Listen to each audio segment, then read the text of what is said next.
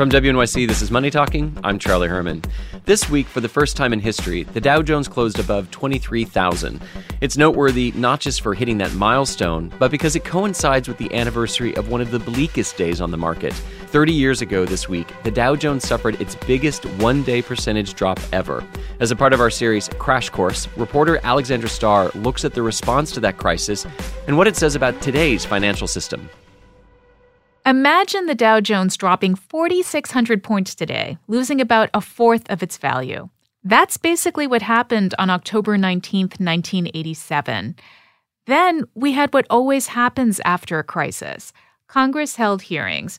Here's former Congressman Ed Markey of Massachusetts. He's now a senator. We have now had five months to absorb the shattering experience which befell our financial markets during October of 1987. What have we learned? A blue ribbon task force was convened to answer that question. It was chaired by Nicholas Brady. Shortly afterwards, he became Treasury Secretary. We must act to prevent a reoccurrence of the events of October. We are looking down the barrel, and the gun is still loaded. Brady was trying to scare Congress into imposing new regulations, and he had good reason to be worried. During the 1980s, the futures market had transformed. It was originally created as a place for farmers to lock in prices for their crops.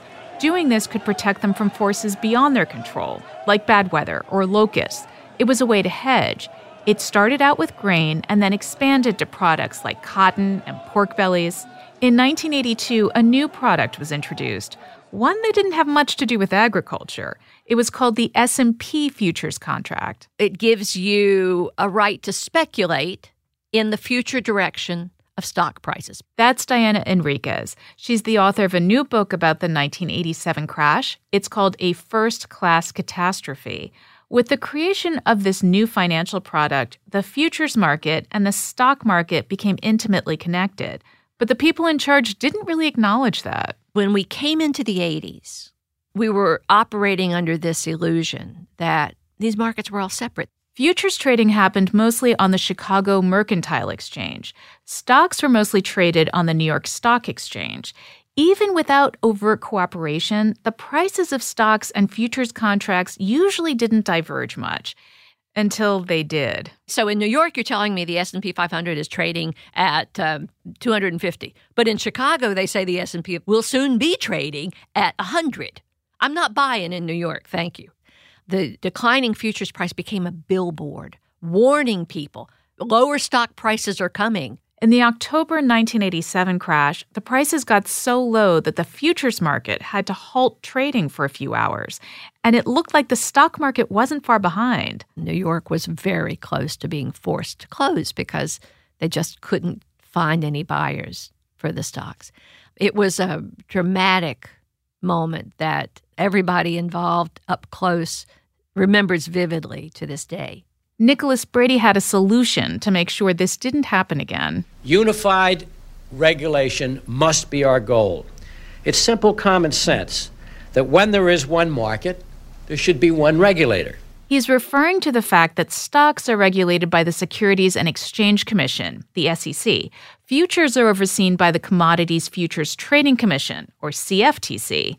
And they didn't confer much. No other developed country as a separate stock market regulator from a financial futures regulator. It just makes no sense at all. That's James Angel, a professor at Georgetown University. He says there is a political incentive for keeping our balkanized system. The CFTC reports to the agriculture committees, and the SEC reports to the banking committees in Congress. And those Congress critters don't want to give up the power that they get from having those regulators report to them because that means that they get lots of campaign contributions from you know the people who appear before those committees. So Brady didn't get his single regulator. Richard Sylla is a financial historian, formerly of New York University.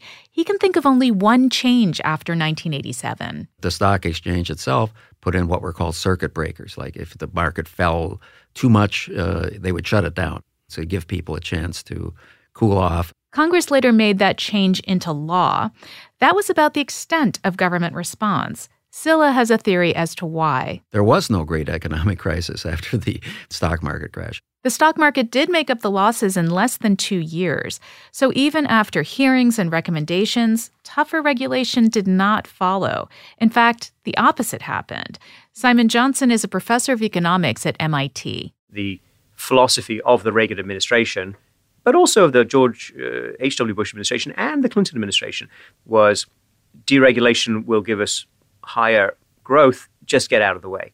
This light touch approach ended up having severe consequences, especially when it came to Wall Street banks. Bear Stearns today leading the tumble on Wall Street. It's going to be one of the watershed days in financial markets history. Lehman Brothers, a 158 year old firm, filed for bankruptcy. The 2008 meltdown was the worst since the Great Depression. People lost their homes, unemployment hit 10%. This time, Congress and the president did act. These reforms represent the strongest consumer financial protections in history. In history.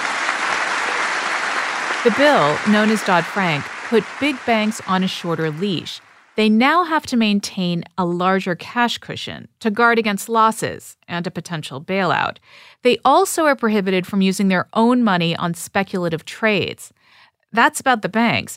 Something the government has not subjected to the same scrutiny are the markets themselves, where the trades are happening. There are about five dozen places a stock order can be fulfilled in the U.S. today. That's the modern marketplace. Again, Diana Henriques. In the 1980s, 90% of trading happened on the New York Stock Exchange. Today, it's about 14%. One place where trading is happening is on private exchanges or dark pools. We need more sunshine on that part of the financial world. Those exchanges, after all, help determine the value of the stocks that are in our IRAs and 401ks but it's highly unlikely the government will clamp down on dark pools or impose more regulation in general. As Simon Johnson points out, the Trump administration is giving signs of moving in the opposite direction. They seem to be pushing back push, trying to wind the clock back, if anything, to, to the years of 2003, 2005. Don't worry, be happy. And they seem to be queuing things up for a, a pretty large push on the deregulatory front. The argument for doing so is that regulations are curbing economic growth. But if there is another stock market crash, and then we have congressional hearings and a blue ribbon panel to investigate what happened, a familiar culprit could emerge insufficient regulation. Alexandra Starr, WNYC News.